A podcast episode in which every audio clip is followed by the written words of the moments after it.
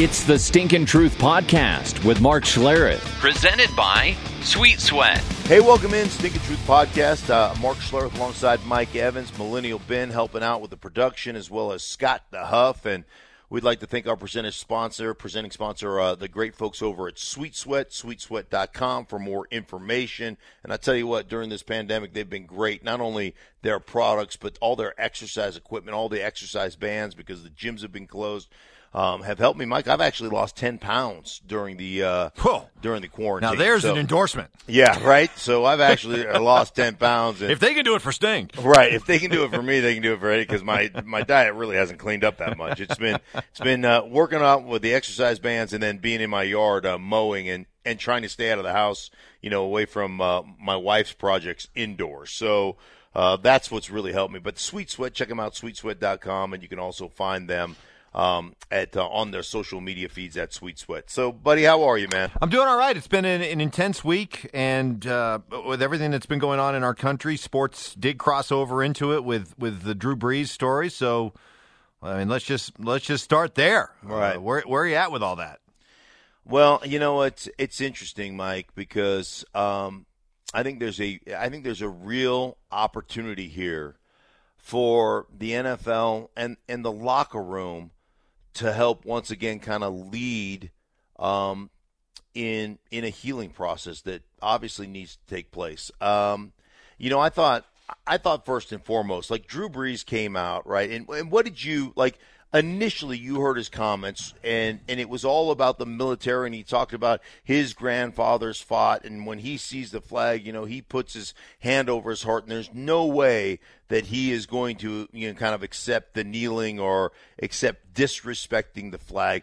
Like what were your initial thoughts well I, I had two. I had two. First of all i i completely understood why so many people in the game and even his teammates reacted the way that he did they did because it. I didn't have a problem with him coming out and saying why he stands for the national anthem and why he believes so strongly in it. There's nothing wrong with that. I I I, I feel that way as well. One of the reasons I look at the flag and one of the things I see when I look at the flag, but the the inability to, in the same breath, show some empathy and say, while this is what standing for the anthem means to me, I can understand why Colin Kaepernick did what he did, or I can understand why so many people feel the way that they did. And with everything going on in our country, it's a discussion that we need to have. I can understand, appreciate their point of view. He didn't do any of that. It was just I, I, me, me.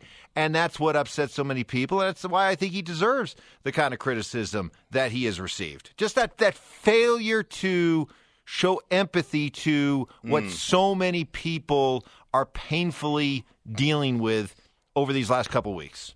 Yeah, he came out and took a hardline stance. And the thing that I found um, like tone deaf about that, or maybe even disingenuous, would be a stronger statement um, is that he has lived through this. He has been in that locker room. He has seen the kneeling. He has heard the voices. He has had the conversations. And this has never been, ever, has this been about disrespecting the flag or disrespecting the military. It has simply been a protest. And, you know, it was named incorrectly in the first place the anthem protest, which got the hair on people's necks standing up and say, "How can you protest the national anthem? You know, we're angry and and we can't see beyond that." Right? I heard Ernie Johnson from TNT say, "You can't use the flag as a blindfold." And I completely concur with that assessment. So, what Drew Brees failed to recognize is what the protest was truly about. It wasn't about disrespecting our military or disrespecting our country. It was a peaceful protest that was basically stating, guys, there is police brutality and there is um, racism in this country, systemic racism in this country that is inappropriate. And that we, we need to recognize this so that we can start a healing process and so that we can change. And you were a part of those locker rooms. You were a part of those discussions. And you chose not to address it. And that's the disappointment. Man, I saw Malcolm Jenkins and his video to his teammate Drew Brees. And it was uh, it was so raw and so emotional and it went beyond anger, Mike. It was hurt. You know, I think about a movie Braveheart. Remember the movie Braveheart? Sure. And and one of the one of the noblemen was a guy by the name of the character was Earl the Bruce. And he betrayed Braveheart.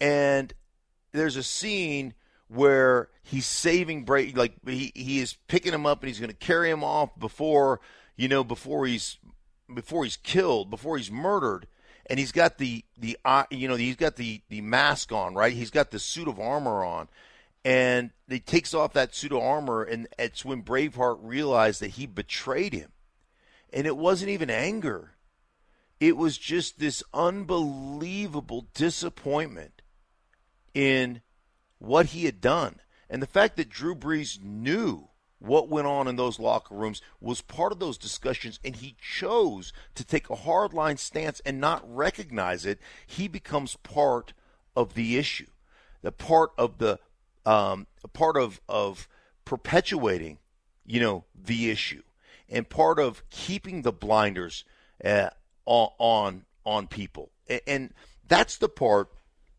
you know, that was, I think, so disappointing to so many.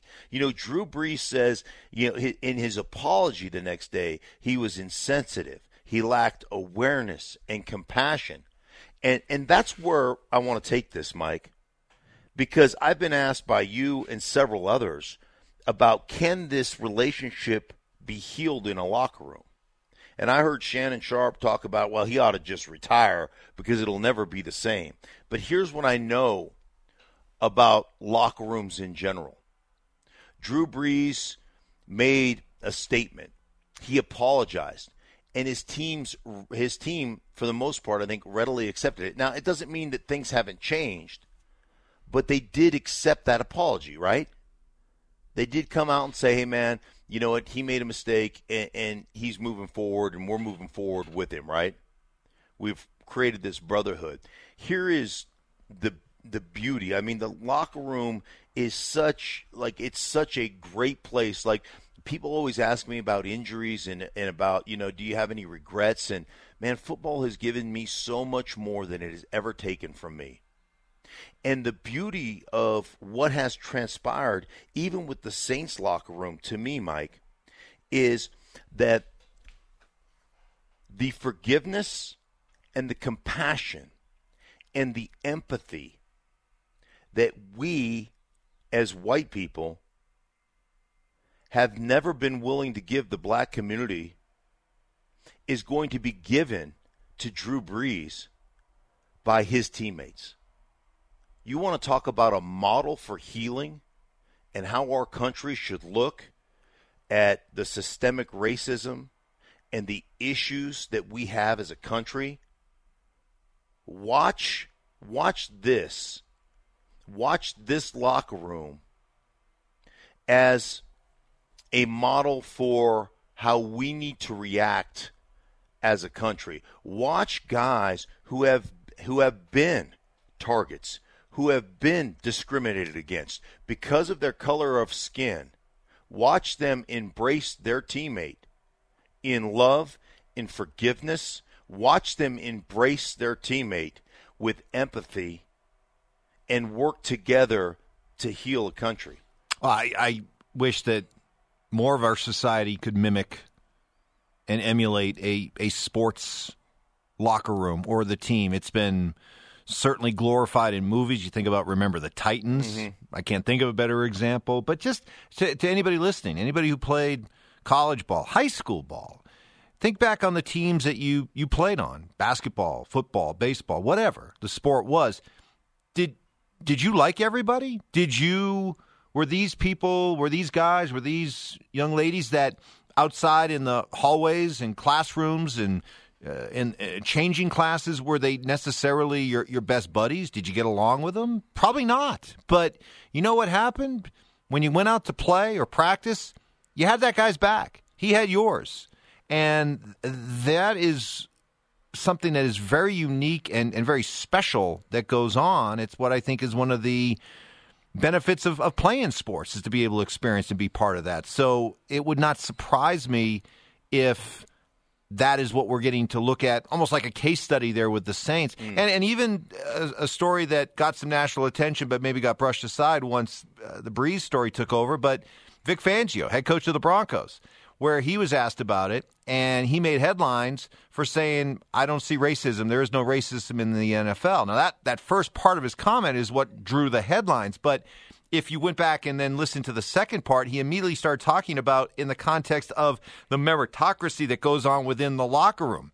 Now, did he make a mistake to not speak about and recognize what goes on maybe outside the game? Probably.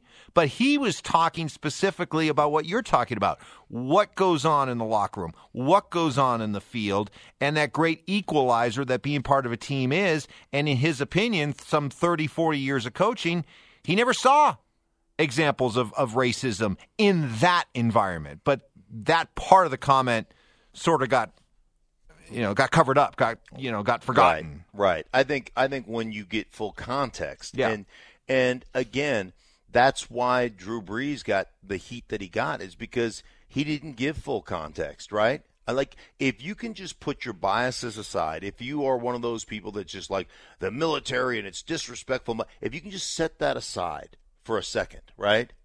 And really look at the whole picture and really look what um, these peaceful protests have been about. You know, and, and really try to understand, to be slow to speak and quick to listen and let it affect your heart. I mean, I don't know how you can let it affect your heart with what we have seen um, and the videos that have been displayed in, in, the murder of George Floyd, I don't know how it can't affect your heart, Mike. I, I really don't. Um, I understand what what Vic Fangio was trying to say. I understand, and I think you know most people do that he was talking about the meritocracy of football, and you've got to earn it, and it doesn't matter where you came from. If if you know the best players get to play, and the beauty of a locker room. I spent the majority of my adult life in a locker room, man. And the beauty of the locker room is is watching guys come together that are from different backgrounds and different, you know, different cultural backgrounds, economic backgrounds from the north, from the south, from the east and the west and guys come together and embrace each other's differences and start to understand that our differences are truly a strength. You know, one of the greatest things, uh, like the most memorable part of my career, Mike, as as a professional football player, my six years in Denver, on Friday afternoons, we would shut down our offensive line individual meeting a half hour early. And this was this was our coach, Coach Alex Gibbs.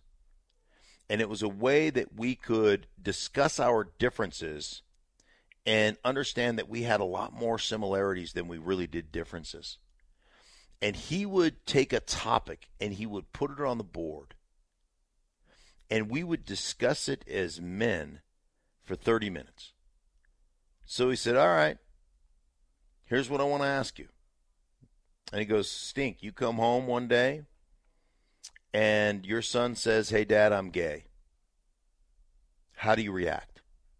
What do you do? And then all of us collectively put ourselves in that position and we started discussing how we, we how we react to whatever the situation was. That was just one of the many every Friday afternoon for a half hour we put a different topic up there. And so that was just one that that you know that you you thought about at the time. And what you found out is that even though we were from all these different places in the world you know what? We really had a lot more similarities than we did differences we all wanted the best for our families we all wanted to work hard we all wanted to share in that success we we're all willing to sacrifice for one another And and that's the beauty of it, Mike. You know, I look at our country in general and I think about public service, right? Whether you're a police officer or a fireman or whether you're a politician. And I believe that most people get into politics because they want to serve the public. But at some point, they lose sight of, of what they really got involved in it for. You know, the Bible talks about, and one of my favorite parts of the Bible is Philippians. It's Paul writing to the church at Philippi. And he's writing to the church from prison, right? And he's encouraging them with a letter about being united in love and united in spirit, um, having the you know having the same love, having the same spirit. And chapter three says this: Do nothing from selfishness or empty conceit, but with humility of mind, treat others as more important than self. Right? I mean, it, it is such a beautiful statement. Even in, I'll take you to another scripture that's a favorite of mine in Mark 10 45. Even the Son of Man did not come to be served, but to serve and to give his life as a ransom for many.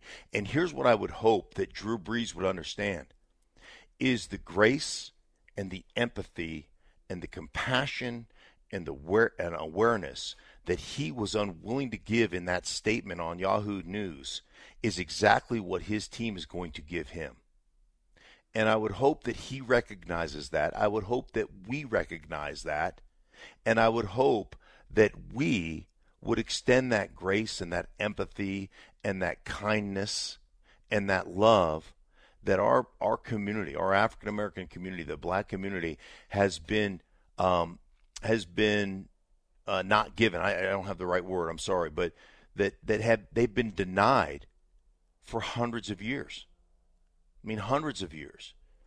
Um, so that would be that would be my hope, Mike. Um, and you know, I just um, you know, I, I'm I'm heartbroken for our country right now. But I will tell you this about 2020. Um, and I know a lot of people have said that 2020 has been a horrible year. Um, it's been terrible with coronavirus and the riots and the the murder of George Floyd and the continued uh, systemic racism that is part of this country and has been part of this country since you know um, since uh, slavery. But I, I, would say that 2020 we we refer to that as vision and clarity, right?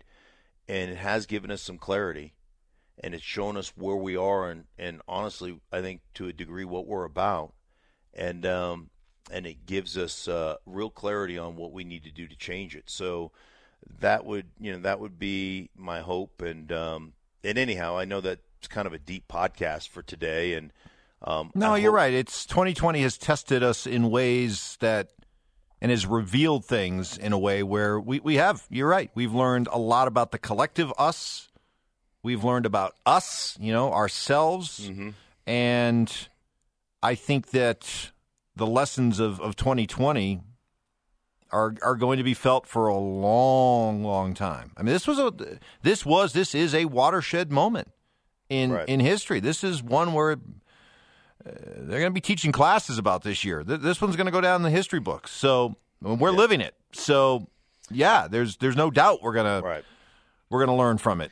I, Hopefully, I would, be better for it. Right and I would like to say this just in regards to our leadership in this country, and you know our political leadership, and and the people that have been placed in in positions of leadership. Um, I would like to say this that I think as men we've been sold a bill of goods on what strength is. Right? You know, we talk about we talk about sexual conquest and we talk about um, you know dominating and we talk about all these things and we've seen our leadership we've seen our president you know, talk about strength. The true strength is what you're going to see from Malcolm Jenkins and and um, and Michael Thomas and Alvin Kamara, who are going to open up their hearts and forgive. True strength, in my mind, is about forgiveness. It's about compassion. It's about love. It's about kindness. It's about embracing um, people and loving people. And that's that's true strength. And that's the strength that i hope america i hope we're strong enough to actually put down that bullshit bill of goods we've been sold as men from the time we were little. Don't cry. Big boys don't cry right you got to be tough hey, it's all about, you know, it's all about money and it's all the bullshit that we have been sold as men since the time we were toddlers.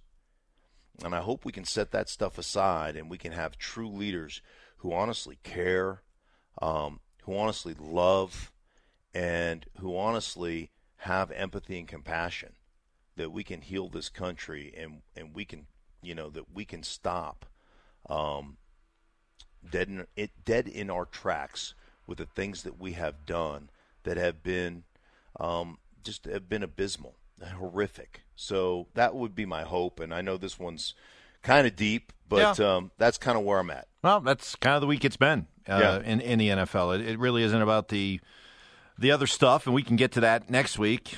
You know, your your Aaron Donald is the best football player in the NFL. Got some got a boost, and uh, no Right. joint practices. There's plenty of NFL news. There always is, but um, that's maybe a topic, a podcast for another day. Yeah, you know what? We will uh, we'll move on to the uh, to the business of football, um, like you said, uh, another time. But I, I just I just think it's this one was important to to talk about, and and hopefully, you know, hopefully it it um, you know it hits the mark, and and hopefully. Um, people understand where we're coming from. So I just appreciate you, man. I appreciate uh, our friendship and um, appreciate uh, working with you on a day to day basis. It's just been such a pleasure, and um, I'm not going anywhere. I just you know Yeah, I feel a please, little please melancholy don't. right Yeah, now. Please don't.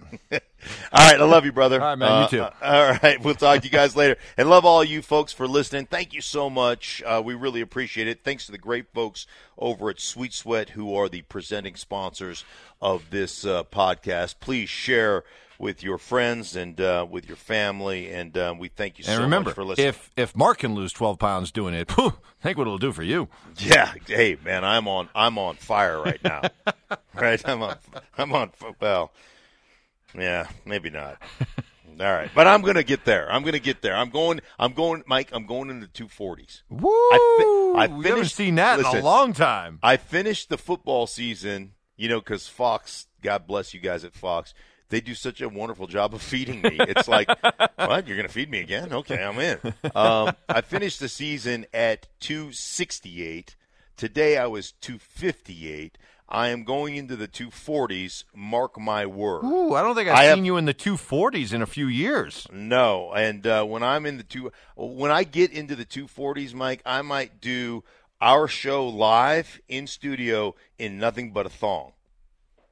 You know what? You could be 288. I think you'd still want to do that Yeah, well, that's that's a good point. Actually, no, because you I- don't lack confidence. Yeah, you will never see me in a thong. Trust me. Um, I hope not. Anyhow. Hey, man, for everybody involved in the Sneak Truth podcast, we really appreciate you guys. Thank you so much for listening, and uh, we'll be back with you next week. Hopefully, um, hopefully, you know, uh, uh, with some lighter topics and some better news.